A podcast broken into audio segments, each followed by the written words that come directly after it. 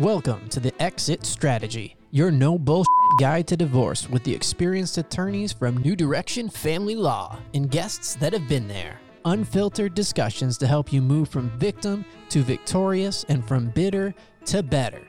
Hi, everyone. It's Elizabeth Stevenson with New Direction Family Law. And Elizabeth's partner, Sarah Hink, attorney at New Direction Family Law. And today we have great guests. And Jen's going to introduce Jen's going to be do the intro for us. Hi, guys. I am Jen, not attorney at New Direction Family Law. Yes, I'm so excited for our guest today. I've spoken with her before and we had a great conversation. We have Miss Kerrie Droban joining us today. Hi, Kerrie. Hi, Kerrie. Hi, Kerrie. Hi, thank you so much for having me. Of course. We're so excited that you are joining us today to talk about a fun, maybe scary topic as well. Yeah. I could qualify that as fun, but okay. Interesting, maybe. And you're joining us from Arizona. Yes. just a little information here about Ken- Kerrie. She is an award winning true crime author and criminal and family law attorney.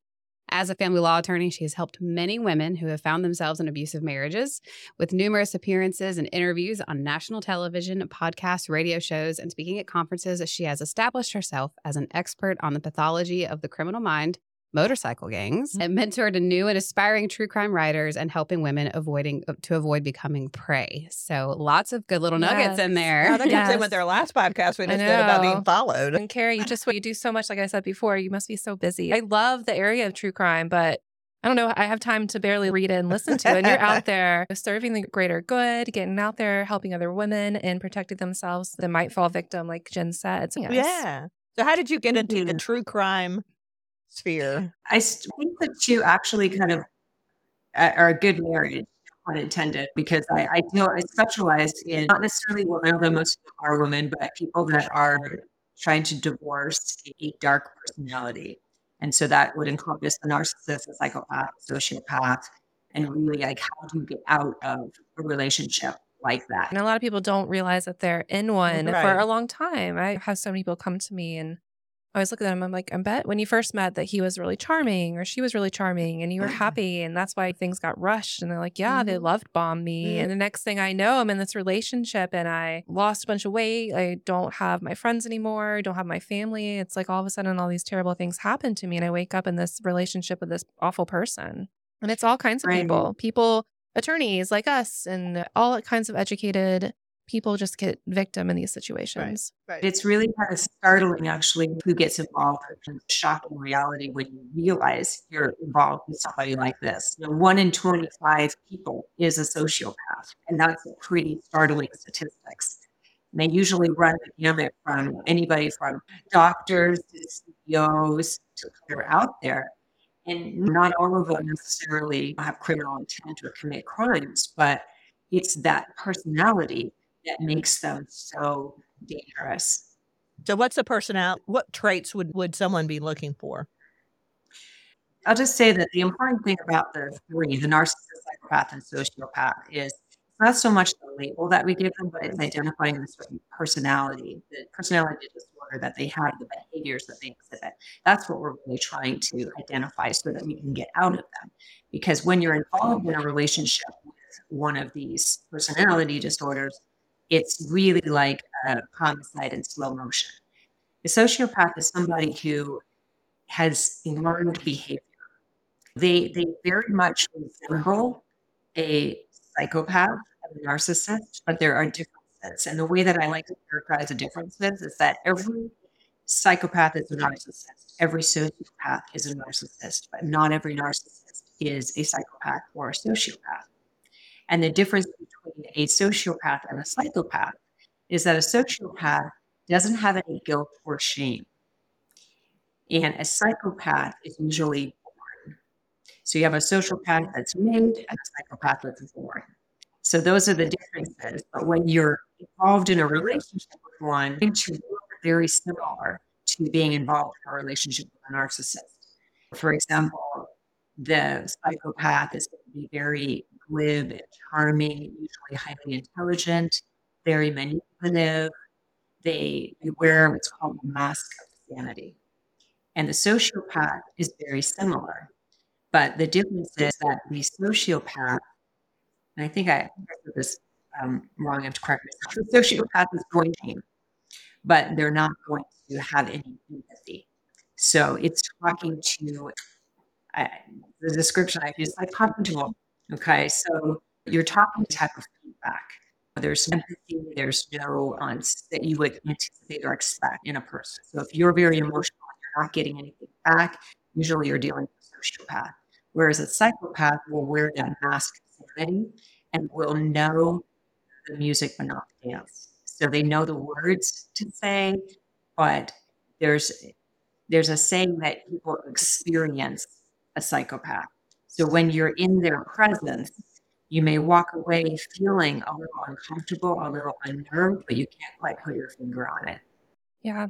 Was there a violent? I always think of sociopaths and psychopaths. Psychopaths as there's a violent tendency to them, where I don't attach that to a narcissist, but I could be completely well, if you wrong. think about the complete lack of empathy Right. and disregard for other people Right. at that level, that's what helps them commit a- crime. Right. They aren't thinking about the repercussions or how their actions affect someone else. They like Right. in their own world, these actions are what I need and what I think is right. So they are right. And this is no, no empathy for this other person at all. And so that helps people be violent. What stops us from being violent is, oh shit, that's going to hurt someone. Right. And I don't want this person to get Yeah. hurt. There's actual reasoning there and like logic and thinking about other people's well being and also consequences. And a lot of times, sociopaths and this category of people, they don't have a lot of regard for consequences. Those don't exist to them. And I'm not a trained or licensed mental health profes- professional, so I can't diagnose people with personality disorders or any level of narcissism or sociopath, psychopath. But we obviously see these sorts of people in our line of work. Absolutely. And you too, Kerrie, being an attorney,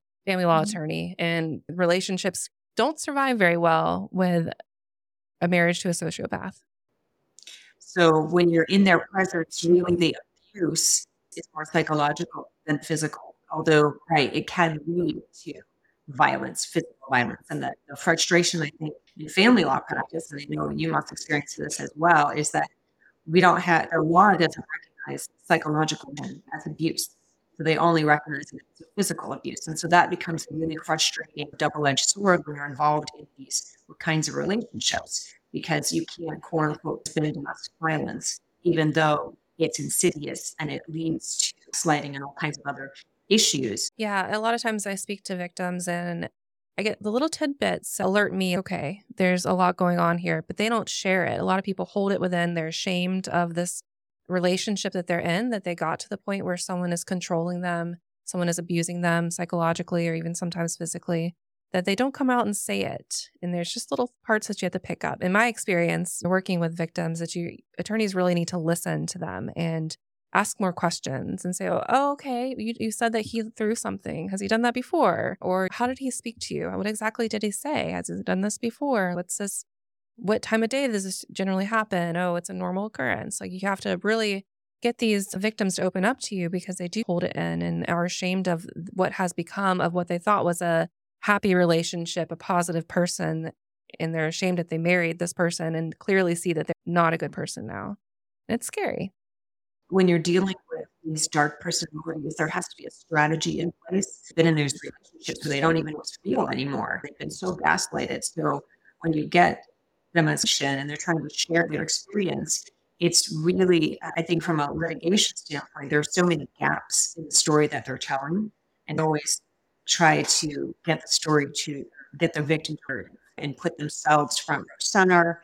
And what's the strategy here? Can we anticipate what their points are going to be? What I found in my practice is it's all about unmasking, unmasking that psychopath, that narcissist, that sociopath the person that they are, because they don't like to be unmasked. What is their hot button? Is it money? Is it the children? Is it both? Usually it's control. So how do you get them to relinquish that control? Yeah, it's Right. definitely control and a lot of worry for I always hear the same thing. Oh, he's so charming. Everyone finds him so charming. And the jury's or the judge is going to find him so charming. Like how are we going to deal with this? And like you said, it's really about unmasking them and getting as much evidence as you can to catch him off him or her off guard and expose them for lying because a lot of these are masterful liars so they do lie a lot and you're able to catch them in lies and that's how they control everyone around them and taking away their leverage a lot of times they'll fight for custody but they don't really actually have a relationship with their children and Right. that's something that a lot of mothers, if they're, it's a woman who's separating from someone that's a sociopath, is afraid of. If I leave, then he has full access to those kids and I'm not there to protect them. So I understand a lot of fear in wanting to leave a relationship like that because it's scary. It's the most time where there could be violence, where someone could face harm is when you're leaving a relationship like this.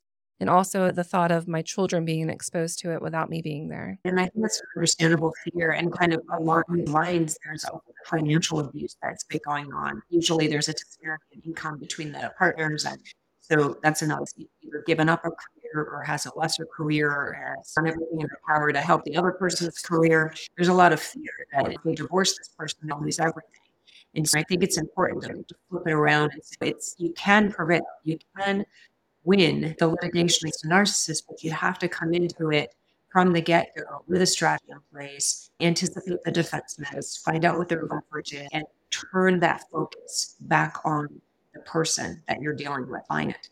And so I think it's important to give them a whole new whole approach to how you communicate with these people. And the psychopath and the sociopath are narcissists. So you have that same sort of pathology that you're going into in the case. It's just that they're even more cunning. The psychopath much more cunning. And so I think there's a lot of fear that when you go into litigation, that person, that personality is going to really manipulate and overpower the judge. And so I think a lot of that approach from the lawyer's perspective needs to be education. Like, how do you educate the people in the courtroom about this personality? So you bring in experts, you know, you file a routine motions explaining that personality disorder. And I think with that from the get go, if you have that strategy, then you can come into it so much stronger.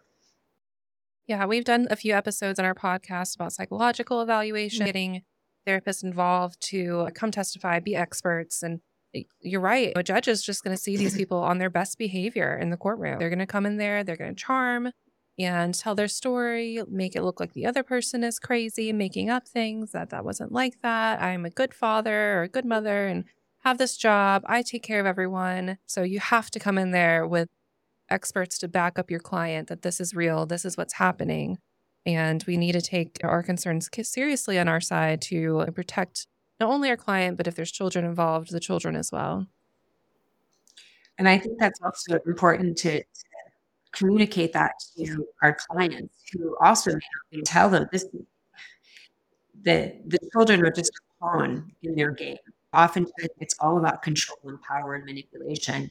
The court's not educated in this kind of personality disorder. They're going to suggest co-parenting there's it's an you can't co-parent with this personality. That's got to be off the table right from the beginning.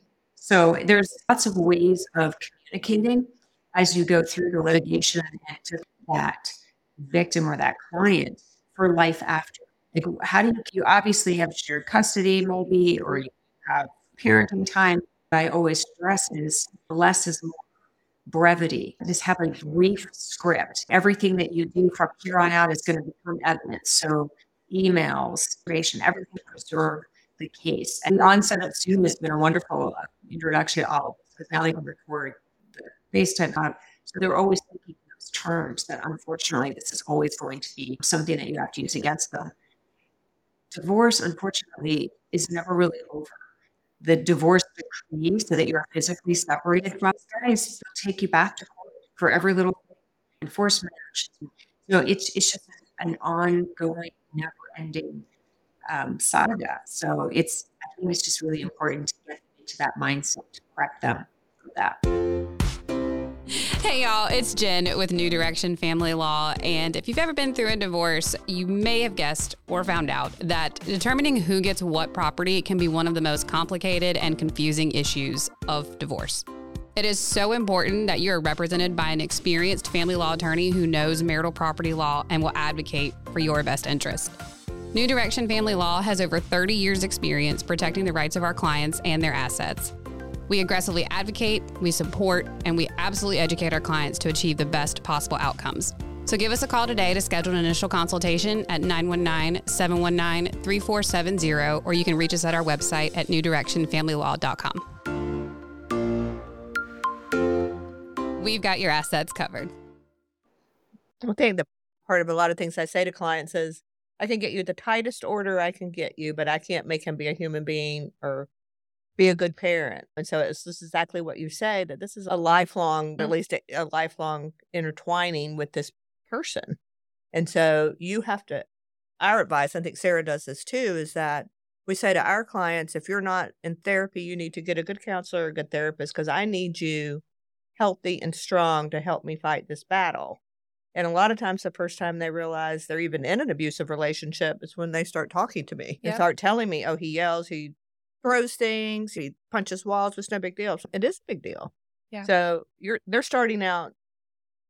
To, you need to, you know, it takes a little while to educate people about that, and then to be able to give them that education and be there for their support and help them be strong to stand up to this person. That's a it's a long road sometimes, And it's I- not something they did either. and sometimes, and I found myself doing this because I'm divorced. I'm not a psych- psychopath or anything, but sometimes it's mm. just hard and you're tired and you just say, I don't want to rock the boat. Mm. Let's just let it go. And I, and I completely understand that times and it's hard. you know, the tendency to want to just throw your arms and just say, and I, I just, I've heard this a lot too. Clients will say, I just want the kids. I don't care about anything else. And my response to them is care about everything else because you have to always prepare clients and say, this is a fight. It's probably the fight of your life because going to be fighting for the most important things in your life your children, your money, your sanity, all of those things have been slowly eroding over time. And I think you're absolutely right. It's the reality of what has been happening that I think is so shocking and so difficult. Um, divorce cases should be a collaborative effort. They pull in, pull in the tax person, initial planner, all of these people that need to be a part of this pie and stop the narcissistics so that you're not constantly feeding that disorder and to heal yourself at the same time. So it's such a battle. And it's so unfortunate in my experience with that. So even somebody who's well versed in this psychology, who's well versed in the law, it can happen to anyone because it is so destabilizing. And these personality disorders are so insidious. There are good outcomes though, right? At the end of the day, it may be a hard fought battle, but you can win. You can make a better life. You can unattach yourself from this person. You may not ever be able to co parent, but you can protect your children as best you can, right? I would absolutely agree with that. I think that there is life factor. Mm-hmm. And that's always been my goal as a practitioner is to get them to thrive. I don't want these clients to just because then you're really just in that spiral of shame, regret, you can't pull yourself out. And so I think really to get away from these personalities is the first and foremost thing because it's dangerous to be involved with them and you're never going to or change them. The only people that you can fix or change is yourself. And so by re- redirecting or rewriting that narrative versus the uh, narcissist on a road to success and rebuilding. They're learning new boundaries and they're learning self protection and they're finally standing up standing in their truth. That's the success story. And the more that, that they can go out there and talk about their experience, I think the more that they can help people that are in that situation that may not even realize that they are in that situation. And I think you're right about that. There, there's a lot of excusing because it's so shocking to wake up one day think, oh my God. My favorite movie was actually a miniseries called Undoing with Hugh Grant and Nicole Kidman. I just thought that was such a brilliant uh, miniseries. It really brought home the idea that you've got really intelligent psychologists and sucked into that charm of the psychopath that you married. You're at the mercy of whatever the person that you're with is willing to disclose. And you might not really know the person you're with. You might think well, there's so much after the fact that I think can really help shed light on the relationship. I have a question for the three of you.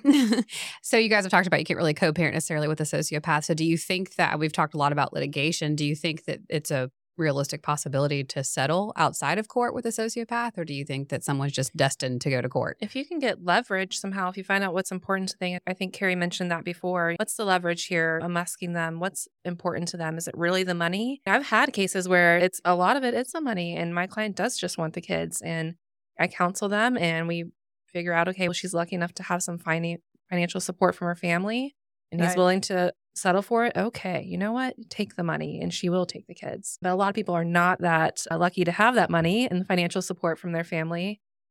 So, in you- my experience, it's always reputation. I want to Yeah. be the. be- I want to. I want to Mhm. come. I don't want. I don't want the kids. I just want to look like I'm a great dad. right. You know, they don't want to be exposed in court. So And uh, with- I settle a lot. Actually, If you can Yeah, settle, yeah. yeah. actually, Because otherwise, it's really expensive. Like they'll they will keep litigating, like Kerrie said before, Mhm. litigate, litigate to have the upper hand, to have control. Some of the times, I tell them like the best thing that'll happen is if this person gets another spouse, puts their energy into tormenting someone else. Like that will be the best thing that could happen, which is really sad. But they need to have control over someone, and if they're lo- losing control over you, they'll find somebody. they need to find someone else to control. Sometimes it doesn't help though, but it can. Which God bless that other person, but Yeah. it's Yeah, I think it is or mediate. And I think that it's actually something that should tried because it's a sense of finality. If the strategy is you don't want to keep being dragged through the court process and you draining your financial resources, draining your emotions, your energy, and because of that. So I think that mediation is great if you can get it because you have everybody signing on the line before you leave that mediation. And that's leverage in of itself because you've got a signed contract that you can then use as enforcement. And so I think it's well worth everybody's time. Yeah, and it's helpful to find a good mediator to fit this personality who's going to go into this person's room, the nar- or the narcissist, the psychopath, the sociopath, and let them know that they are not going to be believed all the time.